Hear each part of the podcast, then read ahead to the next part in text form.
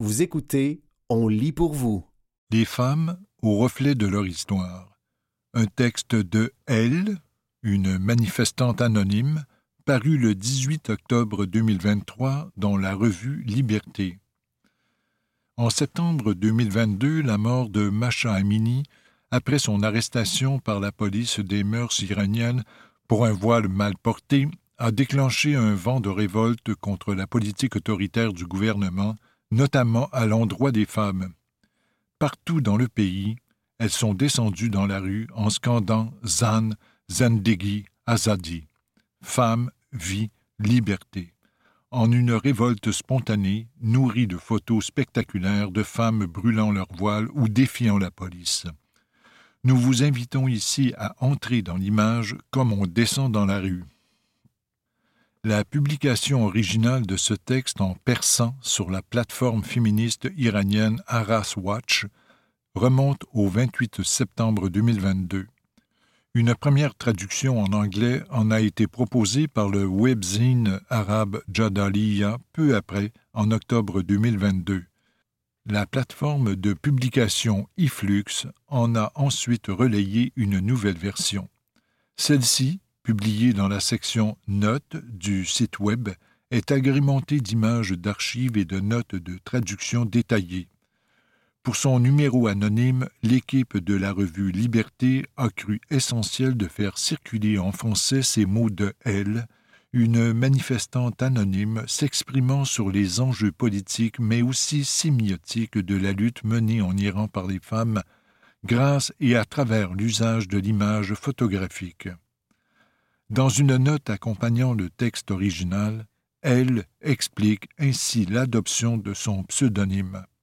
Mon amoureux, que j'observe au loin, avait un jour évoqué une lettre pour me nommer.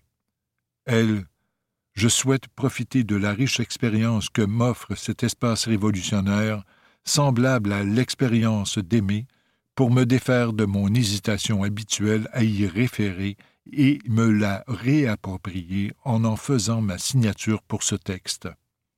L'utiliser est une manière révolutionnaire de confisquer au pouvoir de l'État l'usage de cet indice. En plus de me protéger de la menace des forces gouvernementales, cet identifiant me libère de conceptions plus rigides de l'amour, et ce, à une époque où les noms deviennent des signes.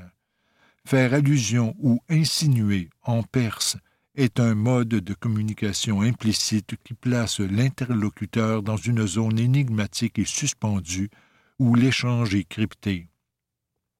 Il rappelle à notre souvenir une histoire chargée, celle de la marche funambulesque entre iconoclasme et désir de regarder, désir d'être vu. Afin d'offrir quelques éléments de contexte nécessaires à la compréhension du texte, une partie des notes accompagnant la publication originale ont été insérées dans le corps du texte. À Gina, à Niloufar, à Elahe, à Massa, à Elmira et à celle que je n'ai pas encore nommée. Ce texte anonyme a été écrit il n'y a pas si longtemps, probablement il y a trois semaines à l'heure où nous écrivons les lignes de cette introduction collective expliquant pourquoi nous, groupe non organisé de féministes en Iran, sentons qu'il devait pouvoir aller au-delà des frontières de l'Iran et de la langue persane.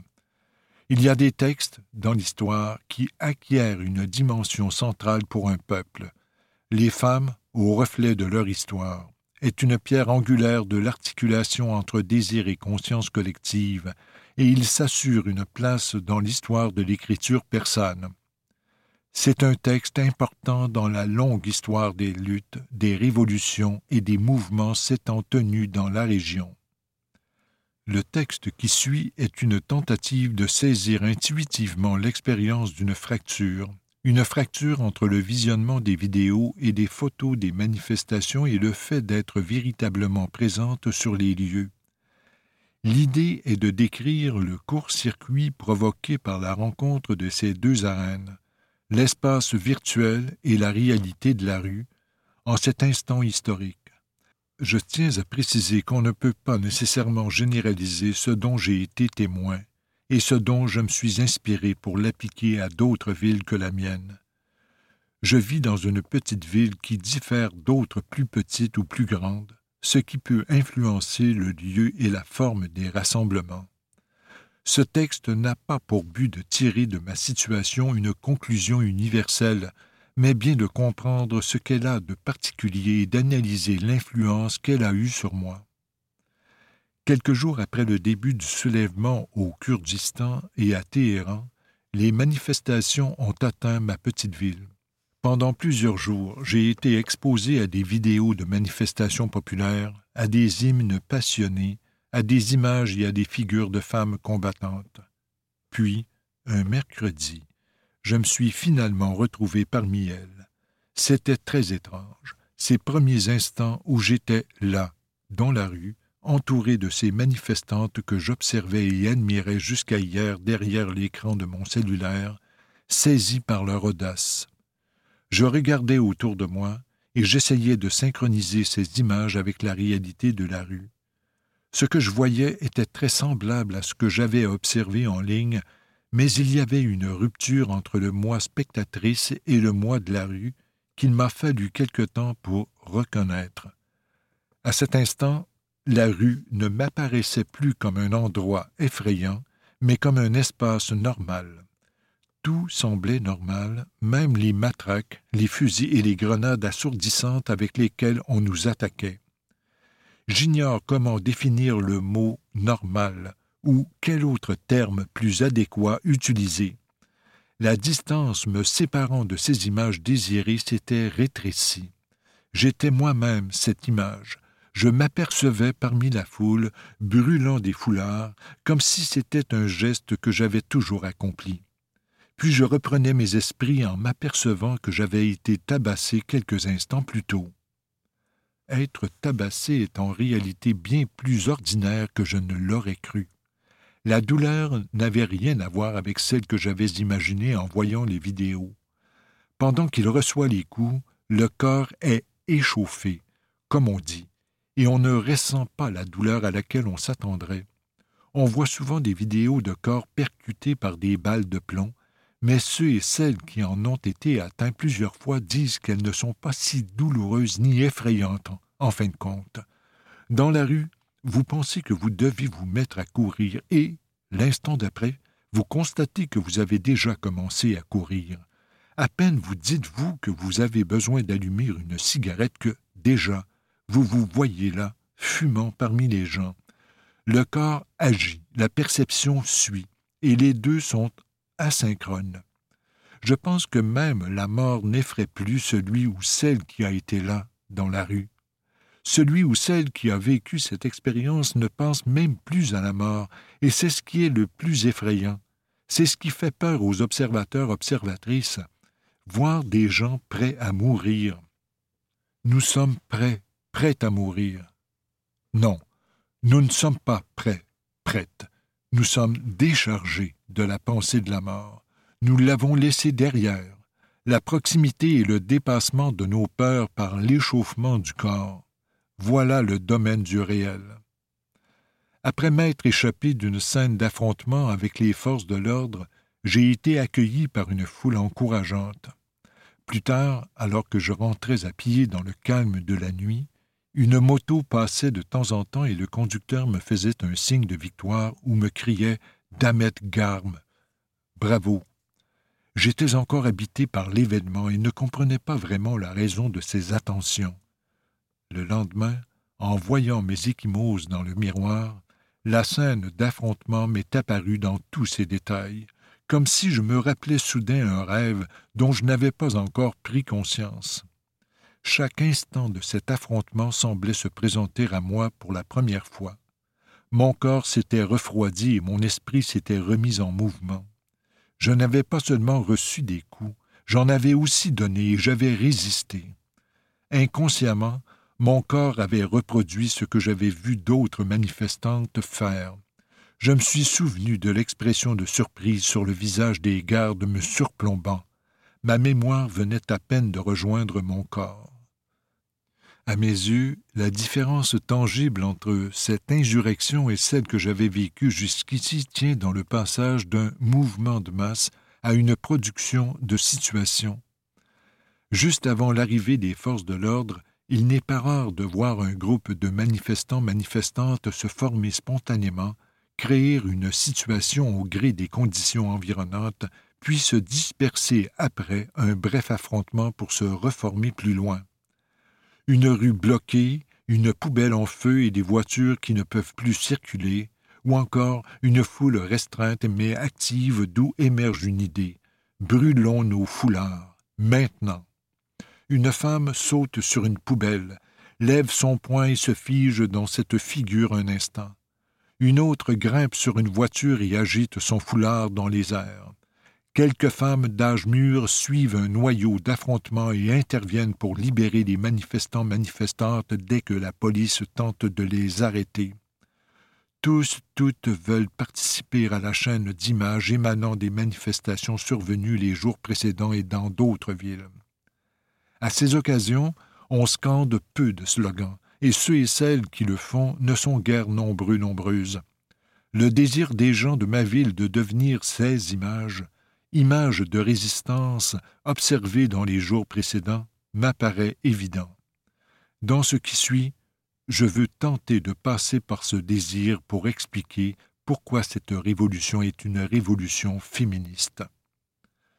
Vous écoutez Les femmes au reflet de leur histoire, un texte de Elle, une manifestante anonyme, paru le 18 octobre 2023 dans la revue Liberté. Comme je l'ai déjà écrit, il m'apparaît clair que ce ne sont pas les foules ni les slogans qui occupent une place centrale dans cette insurrection, mais les situations et les figures. Comme nous l'avons constaté dans les derniers jours, n'importe qui peut créer par lui-même ou elle-même une situation de résistance d'une radicalité foudroyante. La foi en cette capacité s'est largement répandue, Chacun chacune sait désormais qu'en figurant la résistance, on peut créer des situations inoubliables. Les personnes, et surtout les femmes, poursuivantes têtues et obstinées de leurs désirs, sont transportées par ce nouveau désir qui, à son tour, provoque un enchaînement exponentiel de désirs ayant pour résultat de produire de nouvelles situations et figures de résistance. Je veux être cette femme ainsi figurée, celle dont j'ai vu la photo. Je la recréerai. Ces figures improvisées émergent de l'inconscient des manifestantes comme si elles avaient été répétées depuis des années. C'est une réaction en chaîne où la figure de résistance et les corps captés par les photos stimulent chez les autres femmes ce désir de figuration. Tant de désirs prisonniers se sont échappés de nos corps ces derniers temps je veux comparer le vecteur de force que constituaient les masses dans le mouvement vert de 2009, par exemple, et celui que sont maintenant les points de stimulation, distincts et éparses dans la rue. Ces points de stimulation, comme l'orgasme féminin, ne sont pas concentrés en un seul point de la rue, du corps, ajoutés au point de départ qu'est le slogan Femme, vie, liberté, et à l'appel initial à manifester des militantes féministes, ce sont les points de stimulation figurés par les corps manifestants qui font de ce soulèvement un soulèvement féministe et l'étendent dans une forme féministe et féminine, stimulant les désirs de femmes autour du globe. Devenir une de ces figures est un des désirs les plus apparents des manifestantes. Il n'est désormais plus possible de prendre la rue sans prendre la forme d'un de ces corps insoumis résistant debout sur un conteneur, brûlant un voile, libérant un une autre manifestante, manifestante en état d'arrestation ou tout simplement défiant l'anti-émeute du regard. Les images de la résistance d'autres femmes nous mènent à une compréhension nouvelle de notre propre corps. Je crois que la singularité de cette résistance féminine et sa nature figurative permettent d'ériger en icône les captures d'écran et les photos plutôt que les vidéos. Des photos massivement reproduites et mises en circulation se sont rapidement inscrites dans notre mémoire collective. Ainsi, on pourrait faire une chronologie des événements en ne se basant que sur la date de publication de ces images qui ont inspiré et porté le mouvement. la photo de Gina sur son lit d'hôpital, celle de ses proches s'embrassant, celle de femmes kurdes au cimetière d'Aïchi brandissant leur voile dans les airs. Que veut-on voir de ces événements? L'instant, cet instant figé où le voile virevolte dans le ciel, la photo de la tombe de Gina, la figure de la femme au flambeau sur le boulevard Quai celle d'une femme seule face à un canon à eau sur la place celle de la femme assise, celle de la femme debout, celle de la femme à la pancarte qui fait face à l'anti-émeute à Tabriz, celle d'une femme attachant ses cheveux, celle de gens dansant autour d'un feu de joie à Bandarabas, et tellement d'autres. Qu'est-ce qui distingue autant le pouvoir d'évocation d'une photo de celui d'une vidéo, sinon le temps qui y est encapsulé? Il rend la photo dense, porteuse de toute l'histoire à laquelle le corps est assujetti. Le soulèvement des femmes en Iran est photocentrique. Qu'est-ce qui oriente et maintient le mouvement dans sa voie féministe? Après le nom de Gina, après femme, vie, liberté, tandis que la répression est telle que les rassemblements sont souvent empêchés, ce sont les figures de résistance qu'incarnent les femmes qui font en sorte que ce soulèvement est féminin. Ce temps encapsulé révèle l'inadéquation d'une conception linéaire de l'histoire et propose plutôt une topologie des situations, cartographiant les gestes, les instants, la lutte quotidienne qui occupe notre esprit Hashtag pour cet instant et tous ces instants.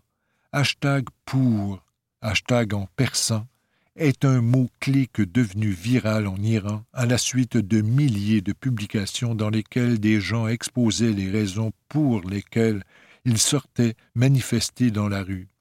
Non pour un récit totalisant, mais pour chaque petite chose le composant, pour ces instants fugaces de sagesse et leur réappropriation, pour la gorge qui se serre, pour la peur, pour cette énergie, pour ce mot, pour cet instant qui n'est pas arrivé à terme, qui s'est étendu jusqu'à aujourd'hui, sous notre peau, sous nos ongles, camouflé dans nos gorges nouées. Le passé composé, tel est le temps de la photo. Il suscite nos désirs, ravive le passé, l'étend jusqu'à l'instant d'avant et, dans ce présent, confie le marathon des instants à l'instant, à la photo et à la figure suivante. En réalité, ce qui fait de ce soulèvement un soulèvement féministe et le distingue des autres est la centralité des figures, la possibilité de créer des images qui ne représentent pas nécessairement l'intensité du conflit et la violence de la répression, ni le déroulement d'un événement, mais qui portent l'histoire des corps. Une pause, une syncope, vois ce corps, regarde cette histoire dans sa totalité. Ici, la figure de la femme à la torche, seule et sans référence à ce qui précède ni à ce qui suit, se suffit à elle-même et porte en elle l'histoire. Contrairement au continuum temporel linéaire de la vidéo, exprimant et représentant la répression ou l'affrontement, l'histoire du corps se cristallise dans l'instant révolutionnaire grâce à la photo. Arrêt sur image. La femme tient la torche et lève sa main, signalant la victoire.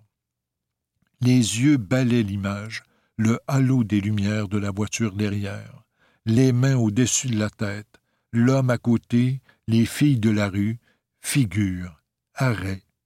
Nul besoin de ce qui précède ni de ce qui suit, car la figure se crée non dans la continuité, mais dans la syncope temporelle, dans la pause, lorsque le cœur de l'histoire cesse un instant de battre.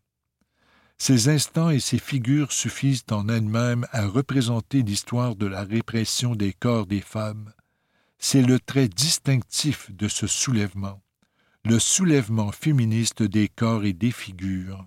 Ce mouvement est féministe en ce qu'il ouvre la possibilité de créer ces images figuratives. Ces images, devenues icônes, influencent à leur tour le désir de remplir l'espace avec des images du même type. J'ai observé cette tendance à l'exhibition, Celles qui voulaient être cette figure avaient compris que leur corps avait la capacité d'en devenir une et, pour ce faire, prenaient les risques nécessaires et se donnaient en représentation. Dans un espace où il est difficile de se tailler une place, elles cherchaient à créer des instants de résistance. Par le passé, nous avons vu des images de femmes combattantes, de femmes défenseuses du peuple. La différence avec les figures propres au soulèvement actuel est que les premières étaient centrées sur les visages, alors que ces dernières sont anonymisées. La particularité des premières, arborant armes et vêtements de combat, s'oppose à l'aspect ordinaire des dernières, affublées des oripeaux du quotidien. Les gros plans sur de beaux visages de femmes en uniforme, désir du photographe, se sont transformés en images de figures de résistance, désir du sujet. Je veux que vous me voyiez ainsi, les cheveux libres et le poing levé, parmi les corps juchés sur des poubelles ou des voitures. Ces figures rappellent celles de Vida Movahed et des autres filles de la rue Engelab. Le 27 décembre 2017, Vida Movahed que l'on reconnaîtra plus tard comme la fille de la rue Engelab, s'est hissée sur du mobilier public et a brandi son voile blanc au bout d'une perche. Sa photo est devenue virale. Vida Movahed a été mise en détention peu de temps après, puis libérée sous caution. Elle vit aujourd'hui à l'étranger. Il semble bien que Vida Movahed soit un tournant dans l'évolution de la représentation de la lutte des femmes en Iran le moment de dépassement où l'on se détourne des vidéos, des mercredis blancs, qui sont surtout des selfies de femmes marchant dans la rue et décrivant leur situation ou leurs revendications, désirs. La figure de Vida Movaed condense en elle-même toutes les vidéos que d'autres avant elle ont publiées de leur déambulation sans hijab, elle constitue le point de transition de la vidéo à la photo, le passage du récit quotidien à la création d'une situation historique, la transition de la personne qui se raconte à la figure silencieuse et immobile, celle de la résistance. La figure de la femme militante s'extirpe ici de la continuité temporelle vidéographique enjambe la représentation des situations quotidiennes et saute sur le dense socle de la performance historique. Vida Movahed, femme anonyme, n'était pas Vida Movahed, mais l'image d'une figure révolutionnaire, l'image de toutes les femmes avant elle et une inspiration pour toutes celles qui suivraient. L'image et la figure se transforment l'une l'autre dans une boucle infinie les images diffusées et reproduites stimulent en retour l'imagination. Grâce à cette dernière, d'autres personnes, non pas avec le corps qu'elles ont, mais avec celui qu'elles peuvent et veulent avoir, descendent dans la rue. Leur acte révolutionnaire découle de l'interprétation de cette image. Dans cet enchevêtrement de l'image et de la rue, la représentation et la réalité s'orientent mutuellement. Le rêve, la représentation ou l'interprétation du rêve s'impose facilement à la réalité. On se transforme en ces images et, ce faisant, on stimule les désirs des autres corps, relançant la chaîne des images dans un court circuit entre l'espace virtuel et celui de la rue. Conjointement à ces figures individuelles, nous observons aussi des figures de groupe, le cercle de femmes mettant le feu à leur voile, le cercle des danseurs-danseuses photographiés à Sari et qui a ensuite circulé dans toutes les autres villes. Nous voyons ces figures de groupe se reproduire et effacer toute trace qui permettrait d'en distinguer le lieu d'origine. Datant des premiers jours des manifestations, une vidéo met en scène un petit groupe de femmes restreints et isolées protestant au loin dans une rue de pavés. La vue de ce regroupement hautement risqué me rappelle les images des rassemblements de femmes en Afghanistan. Cet instant relie deux images, deux groupes. Tant d'images ne naissent pas, ne sont pas prises, et tant d'autres n'opèrent pas, ne causent aucune protestation. C'est le cas d'une grande partie des immolations et des morts. Qu'est-ce qui fait que ces photos-là ont pris? Plutôt que d'avoir simplement été prises. Elles ont pris car elles étaient le miroir historique des femmes. Je crois que, contrairement au slogan initial, j'aurais pu être Gina, l'image de la femme à la torche hissée sur une voiture suscite un je veux aussi être de cette figure. Là se manifeste le désir d'incarner une figure prometteuse qui commande l'expression de ces corps de femmes, renverse la corrosion du miroir auquel elles font face. Bien qu'il ait été provoqué par une image, ce désir figuratif est caractéristique du soulèvement féministe actuel et devient révolutionnaire au travers de l'histoire portée par ce corps.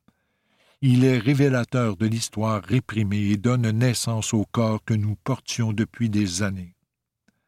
Ces figures, nous les avions observées jusqu'ici non pas chez toutes, mais uniquement chez les femmes impliquées politiquement. Celles qu'on accusait de s'afficher, celles dont la diffusion du nom et du visage constituait un frein à leur accès au pouvoir politique et à la publication. Le visage et le nom stérilisaient ces figures et leur retiraient leur puissance évocatrice pour les autres femmes, car elles différenciaient leur condition de la condition générale des femmes. Cette figure est maintenant libérée de l'emprise du visage et s'est anonymisée en une figure générale couverte d'un masque, dissimulée pour se protéger, apparaissant de dos, sans nom. Le corps politique des femmes se propage ainsi dans les rues de la ville. Nous voilà passant d'un corps beau à une figure inspirante, d'un corps prisonnier de sa beauté au corps libéré par la figure. Ce n'est pas de la transformation de soi en un corps idéal qu'il est question, mais de la production de figures uniques de résistance. Le corps de la manifestante, en même temps qu'il s'inspire des images et est stimulé par celles observées sur les réseaux sociaux, crée une nouvelle figure et engendre à son tour celles qui suivront. Apparaît une chaîne de stimulation et d'inspiration. Cette figure libère la femme de sa réclusion et de son assujettissement historique et permet l'épanouissement du corps, un corps qui vient à peine de découvrir en lui-même la possibilité et la beauté de la résistance, qui s'abandonne à une puberté nouvelle. C'était Les femmes au reflet de leur histoire, un texte de Elle, une manifestante anonyme, paru le 18 octobre 2023 dans la revue Liberté.